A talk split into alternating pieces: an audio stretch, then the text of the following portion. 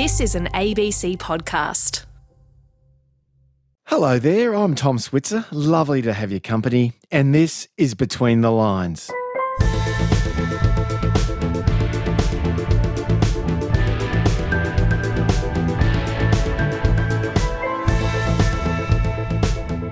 Later in the program, Danielle Pletka on Iran's march towards equal treatment of women and the threat that the protests pose to the hardline Iranian theocracy.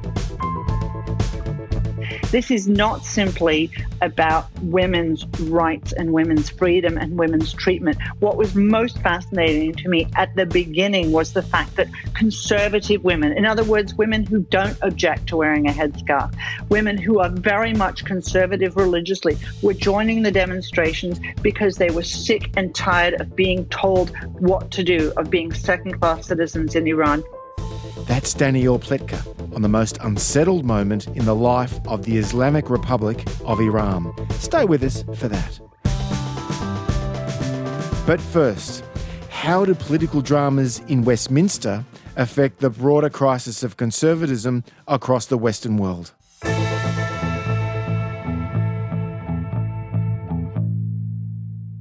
Well, the British Conservative Party, it's the most successful political party in democratic history.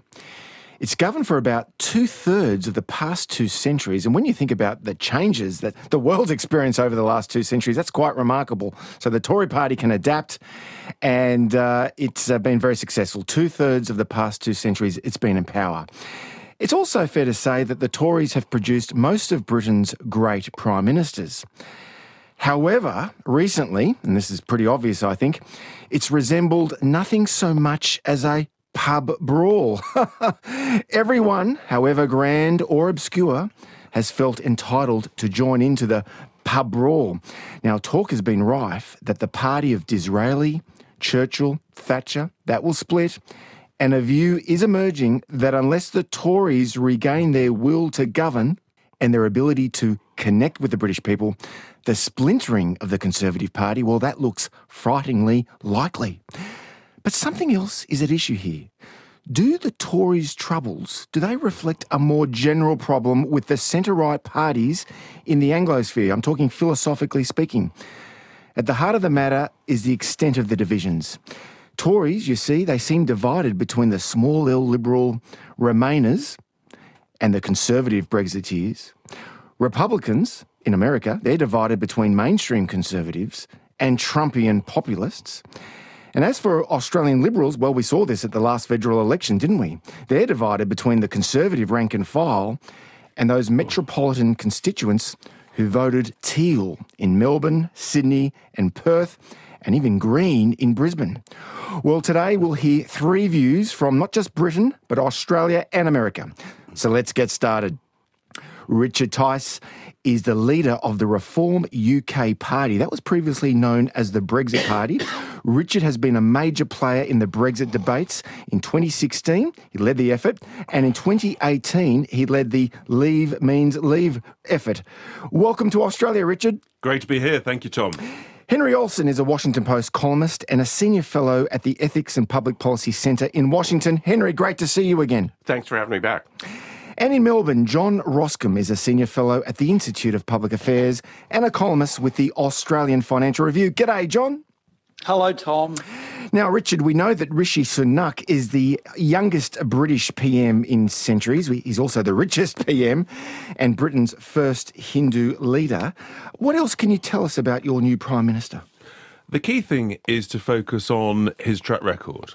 And so far, he has shown, because he was Chancellor of the Exchequer in charge of our finances for recent, the recent years, through the COVID period, he's shown himself to be what I call, and I invented the word, a con socialist. So he is, uh, we have two types of socialists in our main parties in the UK. We've got the red socialists and we've now got the con socialists who used to be conservatives. He's a tax and spend guy. Yeah. We've got the highest taxes for 70 years. We've got the highest government spending for over 50 years. And we've got the lowest growth for about 30 years. Sorry, for 70 years. So this is a guy whose track record in leading the finances frankly, is is woeful. It's very unconservative, and already within two days of taking office, He's reneged on one of the key commitments he made throughout his campaign to be Prime Minister that he lost, which was with regard to uh, fracking of shale gas in the UK. And having said that he supported it, he's now said that actually, no, he's going to reinstate the ban. And we'll talk about how climate and energy fits into this story later on in the segment.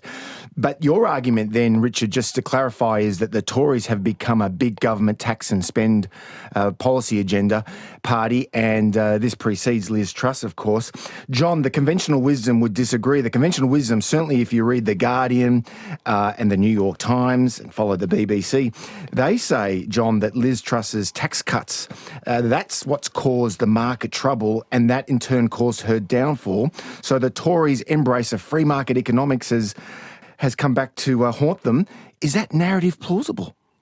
Well, it is the narrative, Tom, of the left establishment, but it's not a view I share. The challenge for centre right parties is that we have become complacent about reform, that tax cuts, slowing the growth of the state, reducing red tape has delivered unprecedented prosperity, but people do not understand it's those sorts of policies that have delivered that prosperity. Liz Truss's mistake and Kwasi Kwarteng's mistake was in the execution. It was in not explaining to the public why this was necessary. It was in not explaining the dire situation of British finances, as Richard was just talking about. And it was then going in hiding after you deliver a mini budget that was, I would argue, the necessary reform the UK has to take. Oh, the tragedy mm. of, of Liz Truss and her government is that, as I've written, it has put economic liberalism on the back foot. It will scare off centre right politicians from talking honestly to the public about what is necessary. And I think it's an tragedy for centre right politics around the world what happened to Liz Truss and her government. Well, Britain is on track to be the worst performing major economy next year because, as the free marketeers like John Roskam and Richard Tice would say, uh, Henry Olsen, uh, unsound, interventionist, big government, uh, Tory policies, uh, and that's not to mention the net zero policy that's contributed heavily to energy shortages, and of course the failure of the central banks to control. So, is it a bit rich to blame free market economics for Britain's problems? Well, I think it's a bit rich to blame free market economics for Britain's problems, but I think you also have to recognize that over the last decades, we've seen people with lower degrees of education increasingly come under financial stress. They've uh, come under uh, lower growths of income. They face competition from foreigners, whether it be through immigration at home or through outsourcing of manufacturing abroad, and they want it stopped. They want protection and a free market movement, a center right movement that cannot deliver what these vote or will not deliver what these voters want, cannot have a majority because you cannot move to the left enough on questions like climate change and culture to capture back the sort of urban people who voted for Teals here or vote for Lib Dems overseas. You must lean into this, and that means providing a different mix of free market economics than Thatcher did. So, Richard Tice, does that mean this Tory MP is right when he tweets, quote, the free market experiment is over. It's been a low point in our party's history. The reset begins. Richard Tice. Extraordinary statement from someone who claims to be a conservative. That proves my point, Tom, that he's not. He's actually a socialist. He is a con socialist. He doesn't believe that actually growth is the only way that you can get yourself out of this economic crisis. You're so lucky in Australia. You have growth rates of three, three and a half percent. You're worried if it drops below two percent. In the UK at the moment, we're grateful if we're lucky enough to get to 1.5% or more. That's utterly hopeless. You have to cut taxes, you have to cut daft, unnecessary regulation, you have to go for growth. Liz Truss was right in principle. She utterly failed, as you indicated, on the execution. She's done massive damage to the cause, but we at Reform, we will be taking up that, uh, that mantra. And what you have to do is you have to make ordinary working class people's lives better. You have to make them wealthier. You have to make them realize that there is a huge benefit from going to work, from working hard uh, for your families and your communities. Let's keep with the subject of divisions before we broaden the conversation. I'm struck that if you look at the Tories, they, they were in power from uh, 1979 to 1997. So these were the Thatcher major years. Two prime ministers in 18 years. This time, the Tories have been in power since 2010. So they've had five prime ministers in 12 years. Indeed, five prime ministers in the past six years makes Australia look pretty good. Uh, Richard, um, what do you think is uh, responsible here? Because many people would say it's the Brexit. That's that's the taproot of the crisis. You're a leading Brexiteer. How would you respond to that argument? Look, I think the bottom line is weak leadership. It's nothing less than weak leadership over the last 12 years. And essentially, the UK at the moment is going through a phase where almost nothing works whether it's law and order, whether it's healthcare, whether it's uh, the tax system, whether it's the lack of growth, uh, the trains. Just lots of things are not working, and it's it's bad management, it's weak leadership under a conservative uh, conservative government, and many people are quite rightly beginning to say, "What's the point of you?" If you're that bad, let's look elsewhere. And people are either looking to the other socialists, the Labour Party, or they're saying, well, there must be an alternative, alternative out there.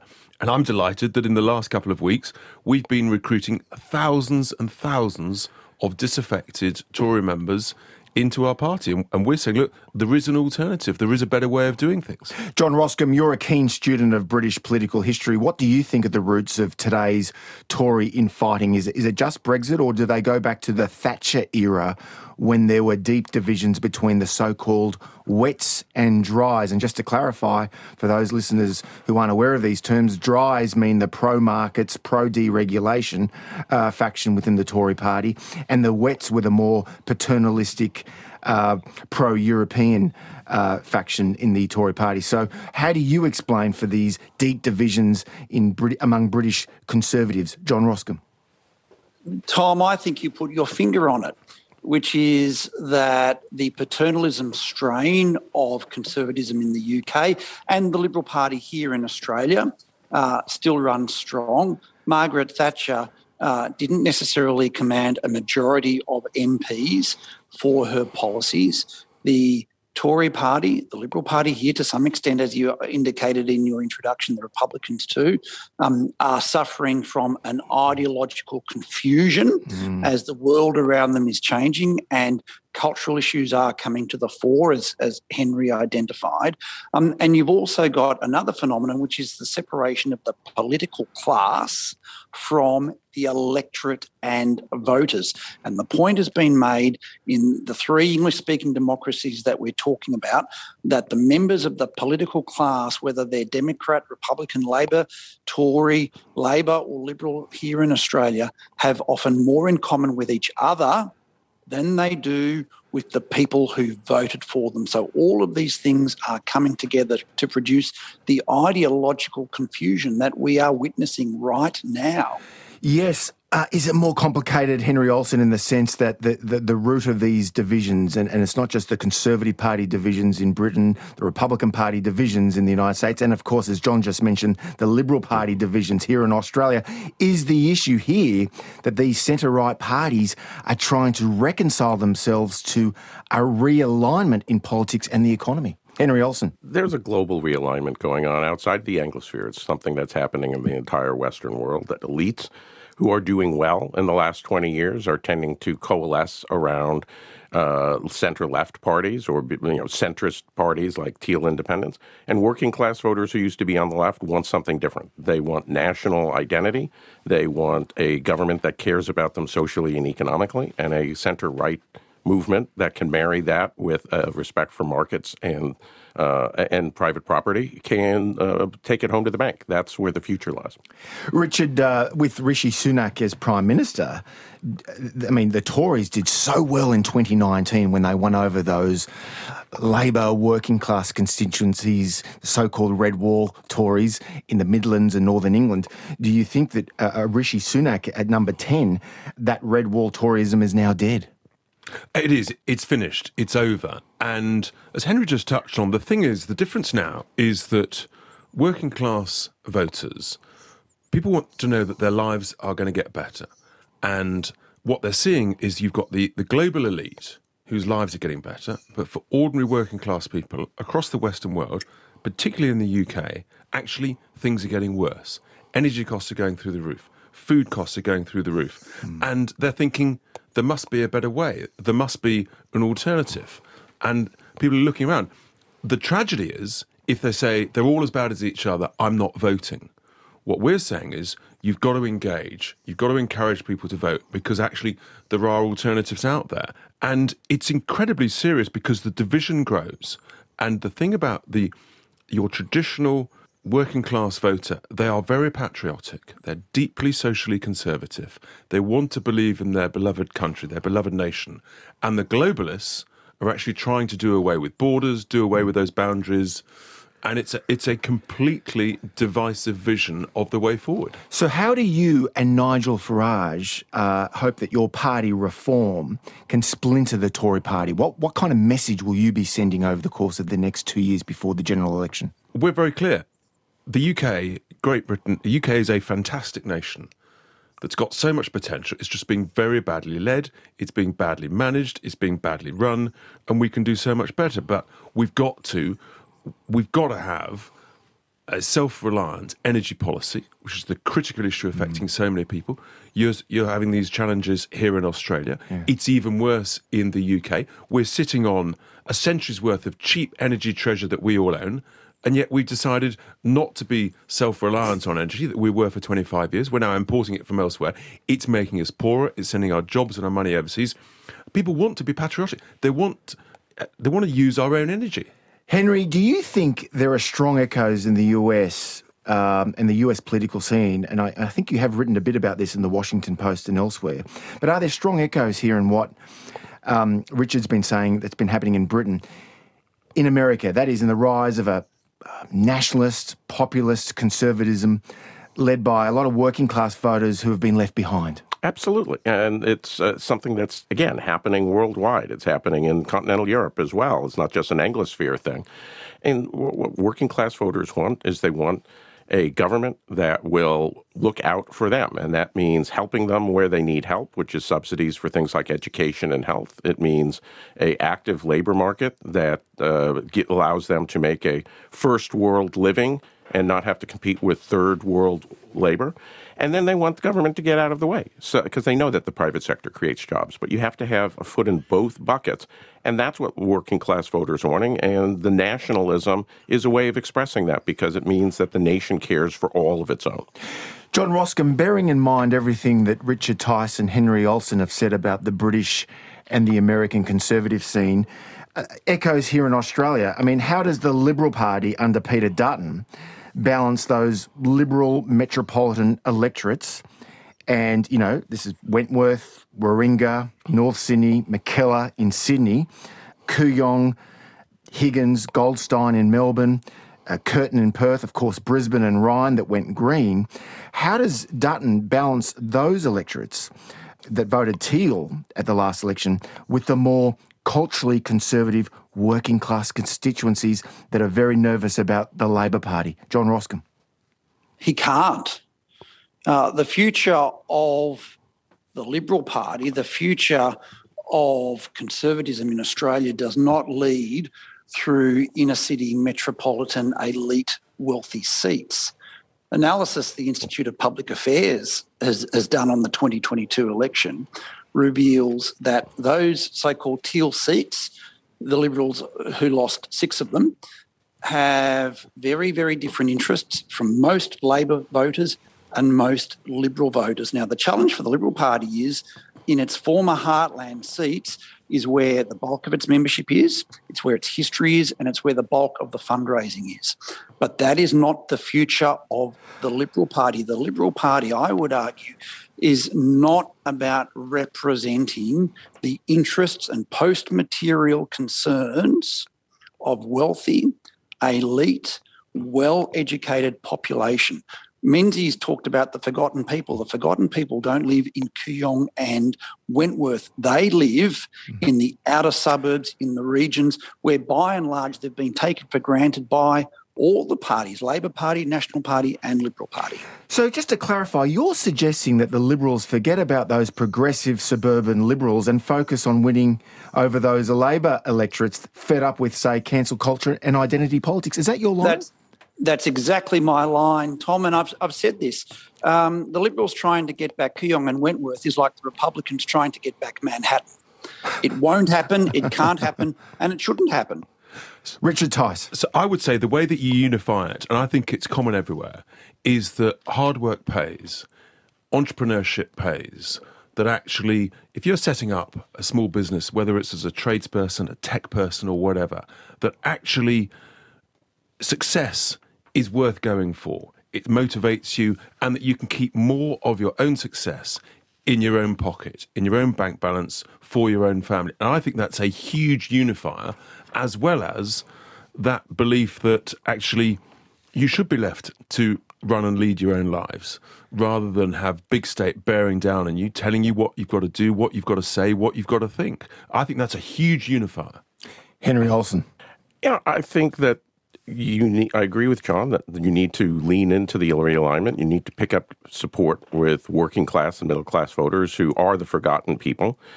But I think what you need to understand is that most of these people aren't entrepreneurs. Most of these people are uh, people who simply want to work nine to five. They want to have a comfortable life. They want to have a decent family. They want to have a decent and safe community. And you need to speak to those values. And uh, their aspiration is to be ordinary, not to be extraordinary. And if you don't reach into that value system, you don't resonate as people who can be trusted to represent their own self perceived interests. If I hear you, all three of you correctly, you're, you're basically saying that there's a great opportunity here for centre right parties, the Republicans in the United States, the Tories in Britain, the Liberals here in Australia, to convert traditional working class blue collar voters to the Conservative side. But let's be frank, a lot of these voters that we're talking about, they're more sceptical of free trade, they're more sceptical of immigration, and they're more sceptical of tax cuts for business. Doesn't that contradict the notion of being a centre right party? John Roskam. Tom, you are correct. It is a major challenge. But at the same time, I would argue it's a challenge can, that can be overcome by explaining why tax cuts are beneficial because you keep more of your own money and you make your own choices. Um, we've touched on immigration. I think uh, the conservative side of politics has to understand the deep concern that rests in many parts of at least Australia in relation to the very high levels of immigration that are being run at the moment. And then you meet the challenge by, as Henry said, speaking to cultural values, which by and large, since Tony Abbott, uh, the Liberals in Australia have absolutely refused to engage with. Richard Tice, Boris Johnson did a very good job of winning over those working class voters in 2019.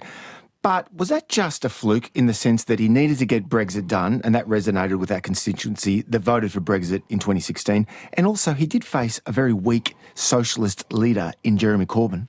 He was a great salesman, a fantastic salesman, one of the best. And people were exhausted with the fighting over Brexit. So he was a bit of a lucky general in that sense. And the point about immigration is that you want it to work for your own country. So where you've got skills shortages, genuine labour shortages, fine, let's have immigration eh, until you train up your own people. But the point about immigration, it's got to be a net benefit to existing people living in any country, whether it's Australia, whether it's the UK. And that, frankly, isn't working. And then you've got the huge quantities of illegal immigration that we're seeing in the UK with the uh, the illegal immigrants crossing the channel, and that's that's costing the UK billions of billions of pounds. I think the point though is that ordinary people, and I would say actually their entrepreneurial element is running their own family as they see fit. Mm. And the point about cutting taxes is you cut taxes for the least well off, the lowest paid the most.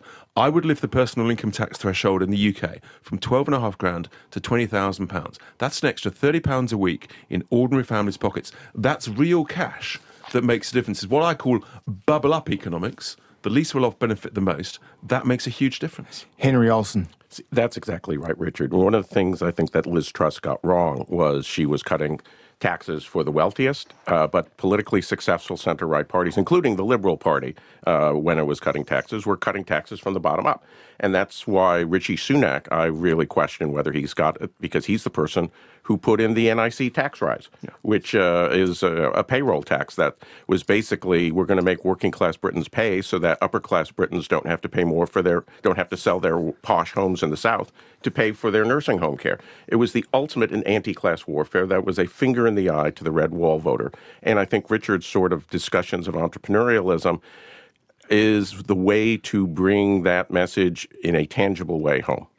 Henry Olsen is the author of The Working Class Republican, Ronald Reagan and the Return of Blue Collar Conservatism. John Roskam is a columnist with the Australian Financial Review, and Richard Tice is leader of the UK Reform Party and a former member of the European Parliament who helped lead the Brexit vote in 2016. Now, you would have been elected to Parliament in what 2017 uh, 2019 2019 you didn't stay there very, no, we, long. we, didn't want to stay there. We were trying to escape. So I was only a MEP for member of the European Parliament for about eight months. Goodness. And then we, we basically fired ourselves. It was fantastic.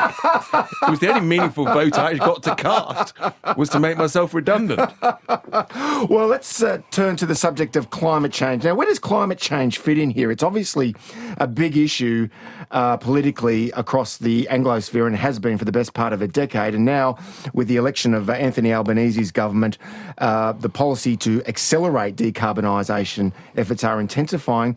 John Roskam, let me run this quote by you. This is Tony Abbott, the former Liberal Prime Minister. Now, when he lost his seat to a teal, essentially, in 2019, he said, quote, where climate change is a moral issue, we Liberals do it tough.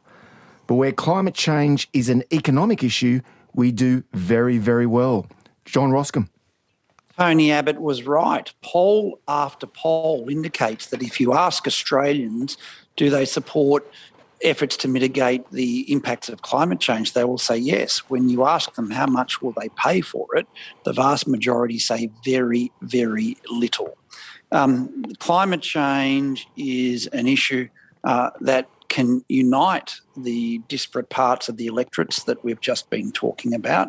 Uh, it is an issue that Conservatives, by and large, other than in the US, have been reluctant to confront, either on the science or the economics or on the practicalities.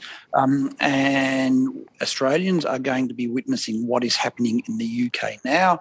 The mini budget or the budget of uh, uh, Jim Chalmers as Labor Treasurer identified power bills are likely to be going up by 50%. Now, Australians don't understand that, but they will when it starts to hit their hip, hip pocket. Yet climate change, Henry Olsen, or more specifically, the Morrison government's alleged failure to slash our carbon emissions more ambitiously, that helped explain why so many small L Liberals abandoned the Liberal Party at the last federal election, particularly in Melbourne and Sydney. So, isn't that a problem for centre right parties? It's a problem for center right parties in that they need to show that they are doing something through the government to combat it. And I think the Swedish government, that's a center right government, is going to provide an interesting example. Their approach is going to be to renuclearize Sweden, which had been, taken its nuclear reactors offline. They say, we're going to lower net carbon emissions by retransferring the electricity uh, sector to nuclear energy. And that's a way of being both self reliant and it's a way of being green without harming resource extraction or increasing prices at the pump for petrol. And it'll be interesting to see. I would advise center right parties to do that, embrace nuclear for mm. electricity and uh, put money into battery research so that batteries can store more uh, electricity from renewables and completely put your uh, your energy behind energy exploration, energy exportation, and resource extraction. So that you say the way to balance climate change with economic stability is by investment in new technology and by nuclearization and let them own the no, you have to suffer in order to save the planet. Yes, well, uh, the, the, the, carbon emissions of the non OECD are escalating dramatically. Uh, and Donald Trump was widely panned for pulling the United States out of the Paris uh, climate change accords, but US emissions under his administration went down something like 6 7%. And it wasn't really to do with renewables, it was to do with fracking, the shale gas revolution. Tell us about that. And is it in danger now with the Biden administration? I don't think fracking is in danger of, you know, fracking is not going to be banned under the Biden administration. The question is whether or not he's going to encourage it to expand. And there he's not. Uh-huh. And that's a problem. So it's not going to end fracking. You know, we just have such a huge country and so many different uh, ways to approach but, but, it. Sorry, if you expand fracking in the United States, doesn't that mean the Americans, for the first time in a long time, is energy independent? Yes, I mean we're almost energy independent now, and Biden is wrong for not uh, for not allowing for expanded resource exploration, and that's one of the things that a center right and the Republican Party is on the right side of, saying no, we need to expand fracking. The the public wants to both deal with climate change and extract natural resources, which is why a investment in battery and nuclearization of the private sector allows you to address the first moral concern mm. while endorsing natural resource exploration and not increasing the price of fossil fuels allows you to address the economic concern. You can have your cake and eat it too. Malcolm Turnbull, the former Liberal Prime Minister uh, who, who lost power in 2018, he all too often, and he's not alone, he praised Tory governments of Prime Ministers David Cameron, Theresa May, uh, Boris Johnson for their climate change policies. How's net zero emissions worked out in Britain? Richard Tice. Look, we all care about the environment. We all want cleaner air. But the issue is that we've got to do it in a smart, affordable, and proportionate way. We all want to do our bit. The issue with net zero across much of the world, in particular in the UK, what I call Westminster's obsession with net zero, is it's making us net poorer. It's impoverishing the people, particularly the least well off, and therefore it's sending our jobs and our money overseas to do that, if you send your jobs and money overseas, that's net stupid. And people didn't vote to be poorer in order to reduce emissions. So we should be using technology in a smart, affordable way nuclear, uh, uh cleaner f- fuels, cleaner filters, technologies that can reduce emissions. But I say this key point that ordinary people did not vote to get poorer whilst they helped deal with emissions. John Roskam, isn't there a key difference here between Australia and Britain? I mean, we are, uh, well, the, the, Brits are a net importer of food and energy. Whereas, of course, uh, we, although we're decarbonising the Australian economy, we're more than happy to export uh, gas and coal and iron ore across uh, the world, which means that uh, our budget coffers are growing. How do you see the climate change debate affecting the Liberal Party over the next few years, given that um, there's clearly momentum in the capital markets to accelerate the decarbonisation agenda? Well, there's a couple of points about that, Tom. I'm skeptical about the wisdom of capital markets. You might remember a few years ago they told us that coal was a stranded asset the reality is that when the Liberal Party and the coalition campaigns and identifies the costs of climate change mitigation, it wins elections. Scott Morrison committed to net zero as a slogan because, as a Prime Minister, he didn't believe in very much at all, and it made no difference at all to the Liberal Party result.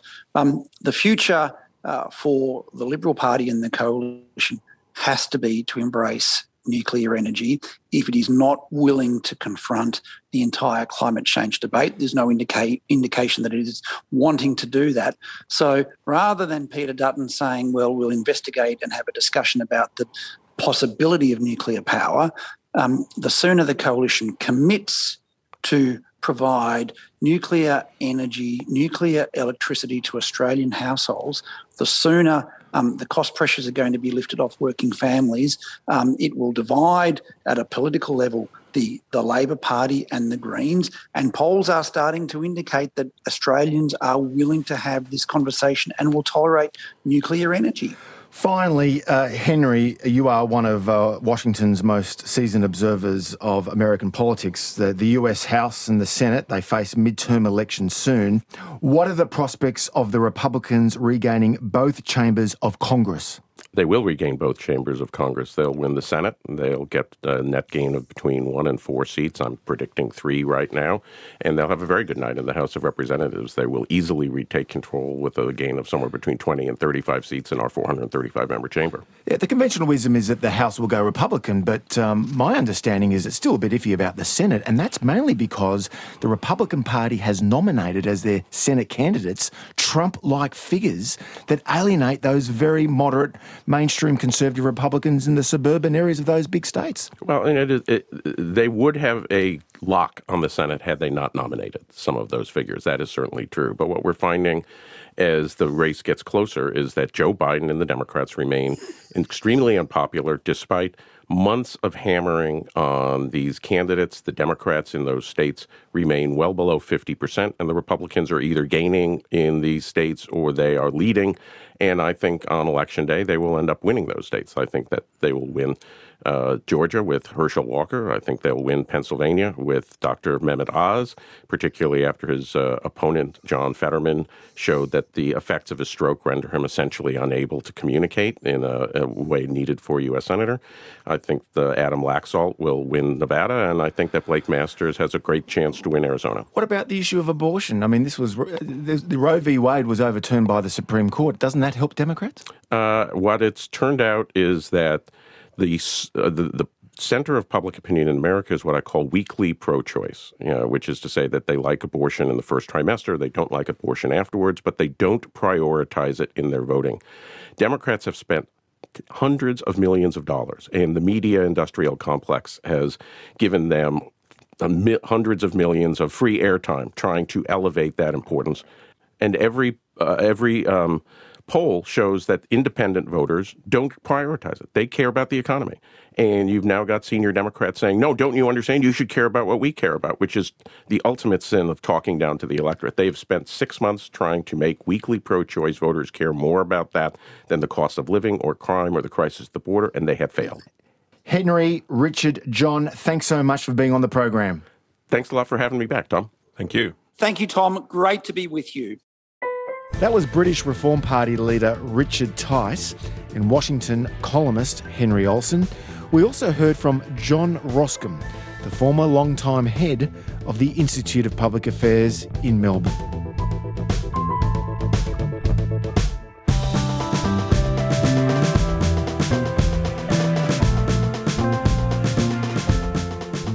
Up next, Danielle Pletka on the Iranian protests.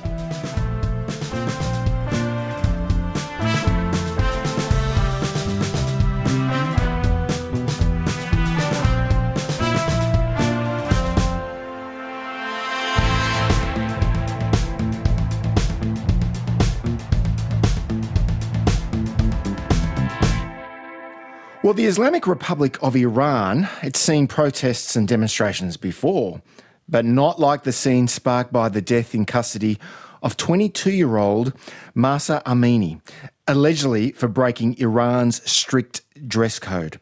Now, have you seen those images of women burning their headscarves? Or the schoolgirls smashing photographs of Iran's leaders, even taunting the hardline president, Ibrahim Raisi? Well, the protests are sweeping across many Iranian cities, and pressure is intensifying on the Islamic Republic. Remember, it's a theocracy of aging clerics led by the supreme leader, 83 year old Ayatollah Ali Khamenei.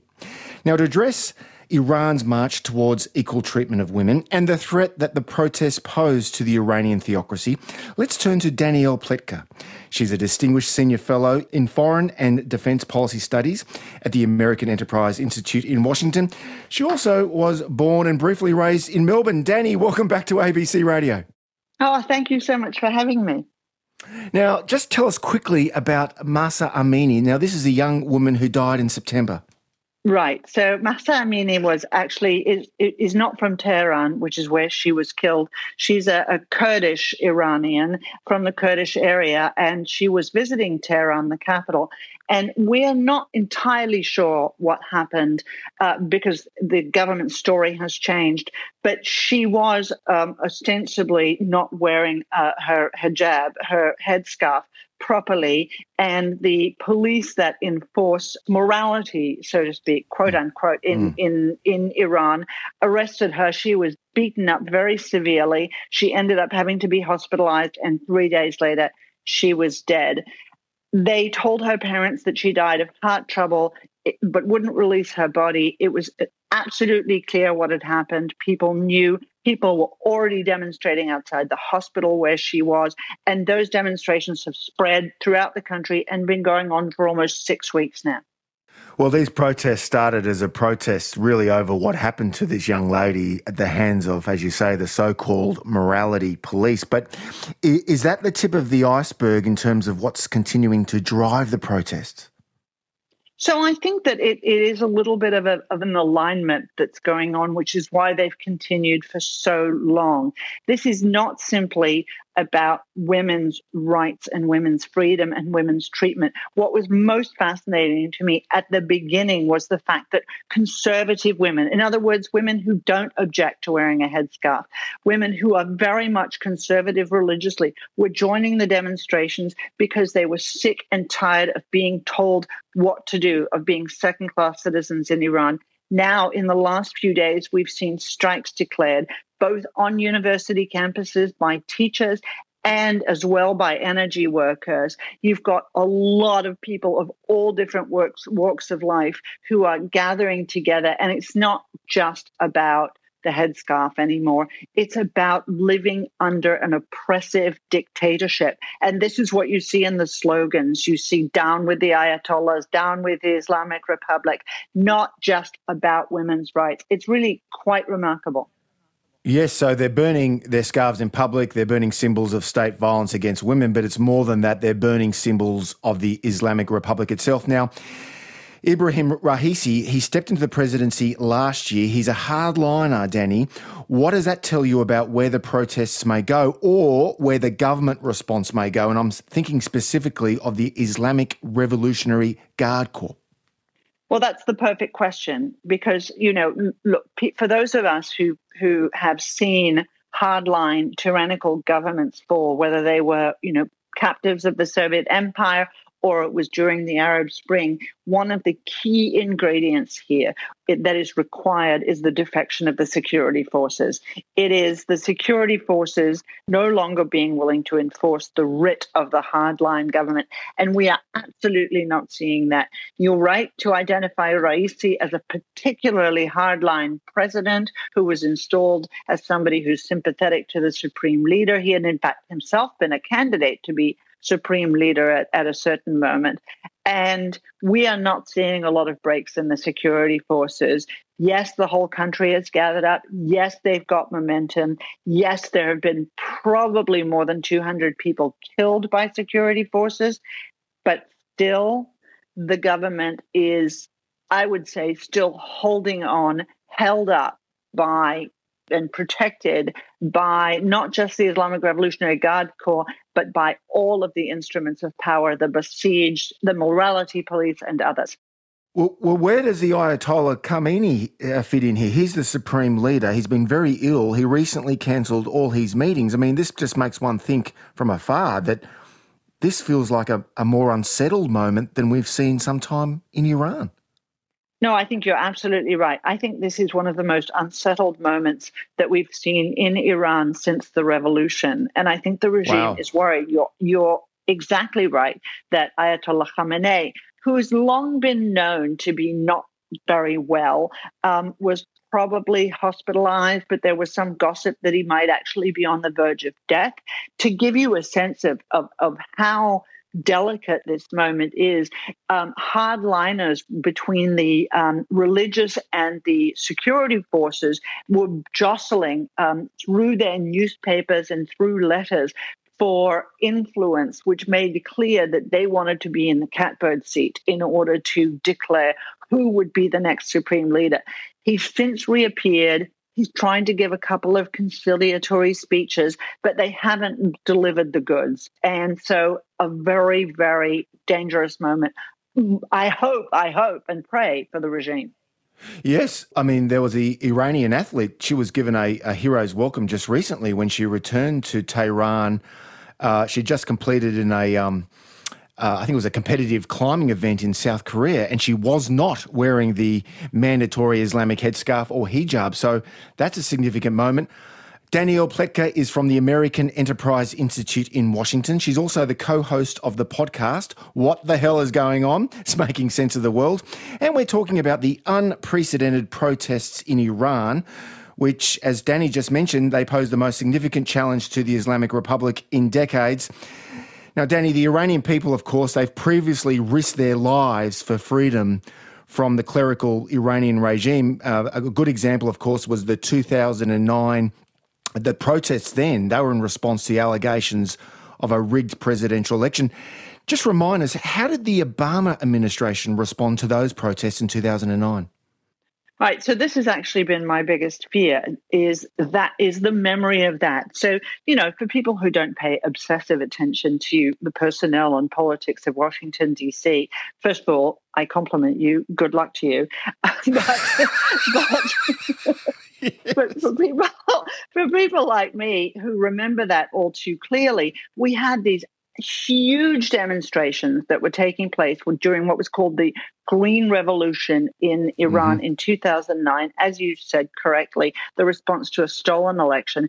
And the Obama administration, newly minted, newly in office, does almost nothing. It takes them almost two weeks to even comment. When the president finally comments about it, he's very sort of, you know, he gives it a sentence and a half and not more. Why? Because the, the Obama administration and all of the people, the Biden staff, the President Obama staff, they are now senior people within the Biden administration. All of them counseled the president that it was more important to have a nuclear deal than it was to support the Iranian people in their quest for freedom. I worry a lot that we're going to see that replayed. So far, I should say, in fairness to the Biden administration, it doesn't look like the talks are going anywhere, especially with the complication, as you know, Tom, of Ukraine and Iran now arming the the uh, the Russians with um, with Iranian drones. But but I do worry that the Iranians are going to suddenly say, oh my God, we need the money. Maybe we should really restart with the Biden administration. If the Biden administration does actually renew this Iranian nuclear deal, and let's remember Donald Trump scrapped it a few years ago, won't Washington just strengthen Tehran's hand at a time when it's most vulnerable? I mean, why do this at a time when Biden has self evidently aggravated America's traditional ally, Saudi Arabia? Well, look, I don't know what the answer to that question is. This is not how I see the world. Look, why why would they do that now? It really depends on how you see the world ordered. If your philosophy is that Nothing in the Middle East has worked properly for the last 60 years, and peace with Iran could, in fact, really open up a new era in which the Americans can pivot away and pay attention to the evil Chinese and the evil Russians and not be bothered by the evil Middle Easterners. You know, if that's your mentality, then you move ahead and back to uh, and back to n- nuclear talks with the with the Iranians. That's certainly the line that's been advocated by their senior most negotiator with Iran, Rob Malley. I don't think he's gotten that much traction inside the administration at this very moment, but we'll see. It could happen at any time. Okay, back to Tehran. Now, behind the Ayatollah lies the backbone of the 1979 revolution. This is the, what I mentioned before, the Islamic Revolutionary Guard Corps. Now, that was formed to defend the Islamic Republic, and its power has been growing year after year over the past four decades. What's the extent of its power now? So, this is an, another very important question. I think that it is safe to argue that the Islamic Revolutionary Guard Corps is not simply the guardian of regime security, it is also the most important manager and strategist in Iranian foreign policy.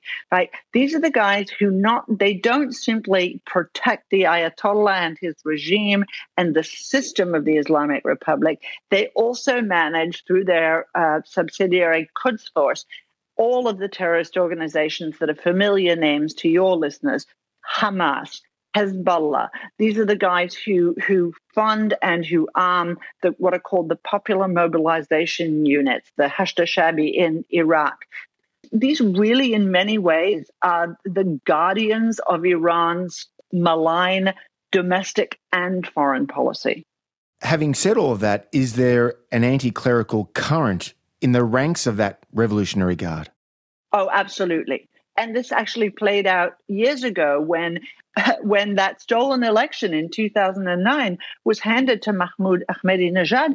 He, in fact, replaced half his cabinet for, um, with members of the Islamic Revolutionary Guard Corps and got rid of clerics. And we see this again. I think you're absolutely right to suggest that inside the IRGC, there is a military dictatorship in the offing. And this is one of the questions that I ask a lot of our experts and, and our colleagues is okay, let's say that the Ayatollahs are gone what happens if we end up with a military dictatorship in the hands of the IRGC? And I think that opens up a whole different can of worms. It's really a very serious concern. So you're suggesting a military dictatorship, but with a civilian, not clerical face. But surely, thanks to these protests, I mean, some are saying we could be witnessing the beginning of the end of the Iranian regime itself from their mouth to God's ears. I hope that that I hope that that's something that that we can that, that we can look towards. I think this is the most dangerous moment for them in 43 years. But I'll say mm. this: I don't see the regime crumbling yet. Could we do something to help accelerate it? Could U.S. policy help accelerate it? Could we finally sanction them for selling oil to China against US sanctions? Could we finally crack down on them and really, really turn the screws on the regime at a very vulnerable moment? Sure, we could. Are we? Not as far as I can tell. Danny, always great to be with you. Oh, it's such a pleasure to talk to you, Tom. Danielle Pletka is a Distinguished Senior Fellow in Foreign and Defence Policy Studies at the American Enterprise Institute in Washington.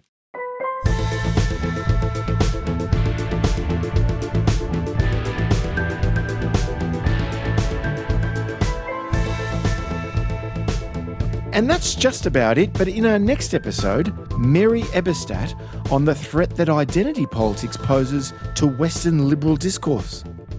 It's on a collision course with the way we govern ourselves. Identity politics says that the most important thing about an individual is their victimhood. And right there, we have a denial of the idea that we are here to work together, to compromise to muddle along and reach some kind of social consensus. In a world in which everyone is divided into oppressors or oppressed, there is no redemption, there is no common cause. And that's the problem with identity politics. It is destructive of the democratic project itself. Victimization and identitarian groups have been around for decades. They were around when I was on campus uh, several decades ago now. But I think they have more gravitational pull than ever before because that question, who am I, used to be easily answered in a world where families were strong and communities, including religious communities, were strong.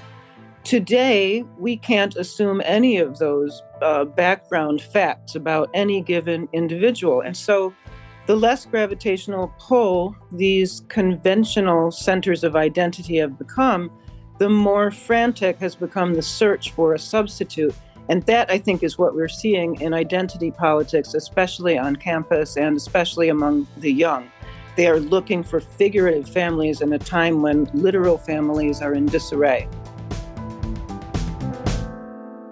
Author of Primal Screams how the Sexual Revolution Created Identity Politics. My guest on the next episode of Between the Lines. Well, that's it for the show, and just a reminder that if you want to listen to this program again or to previous ones, just go to ABC Listen app and search for Between the Lines podcast, which you can download for free. I'm Tom Switzer. Until next time, bye for now.